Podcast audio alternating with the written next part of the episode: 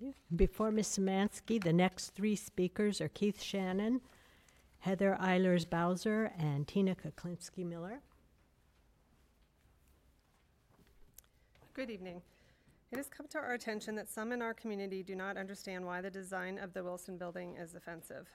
So we thought it might be helpful to take a step back tonight and explain why this is such a big deal, why we absolutely believe this is a social justice and civil rights issue, and why the disability community will continue to push until a positive resolution is reached. If you are like most Americans, you rarely encounter people with visible disabilities growing up.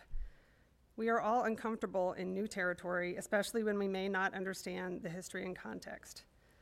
Without that history and context, it may not be clear how the Wilson design perpetuates the otherness and implicit devaluation of those with significant disabilities. We may be completely unaware that unconscious biases based on outdated assumptions and stereotypes may exist. Over the past month, we have been encouraged that many in our progressive community have reached out to learn more about disability and inclusion. We need to move past our collective discomfort to have honest, positive, and constructive con- conversations about these issues. Be curious. Ask questions about the right terminology, terminology to use or about how to offer support.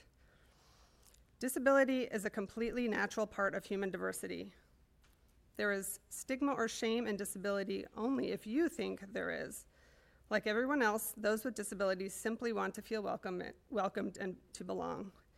I'll close by saying I'm thrilled that on Tuesday night, senior APS leadership finally opened a dialogue on a path forward to resolve this issue.